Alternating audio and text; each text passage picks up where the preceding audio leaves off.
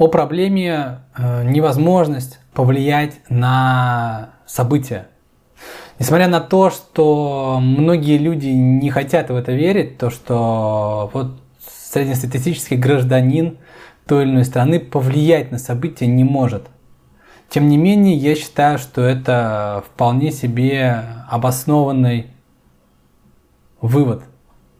Да, то есть обычный гражданин повлиять на такие события, которые сейчас происходят, толком не может.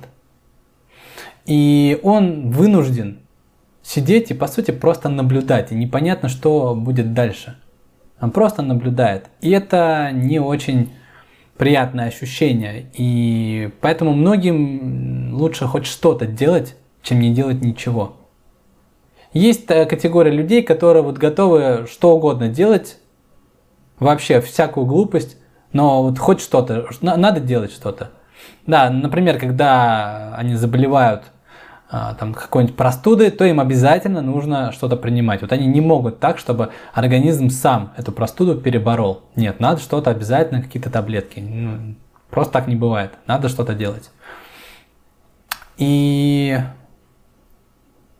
вот здесь, в, этом, в этой ситуации, которая происходит вокруг нас, очень многие оказываются в таком, в такой некой, ну, наверное, изоляции, может быть, можно назвать, да, от э, событий, и является просто наблюдающим.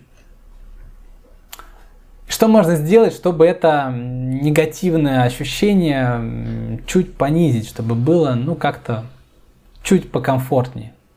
И, наверное, первое, что приходит на ум, это медитация. Просто сесть и не двигаться в течение там, тридцати минут. Да, может, с концентрацией на дыхании или с концентрацией на каком-то объекте. Лучше на каком-то объекте на самом деле.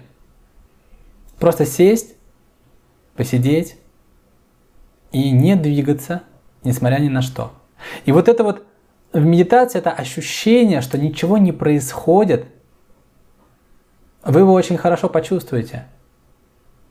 Что, вернее так, что что-то происходит вокруг, но вы сидите и не двигаетесь, вы просто это наблюдаете.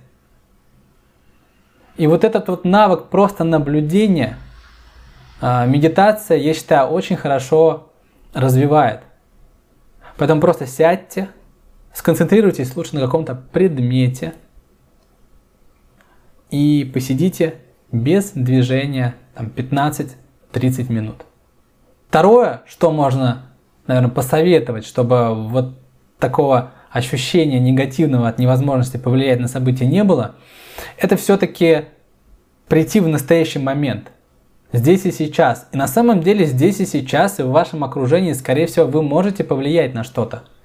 Вы, я уже где-то говорил, да, в каком-то из видео, но вы можете взять и...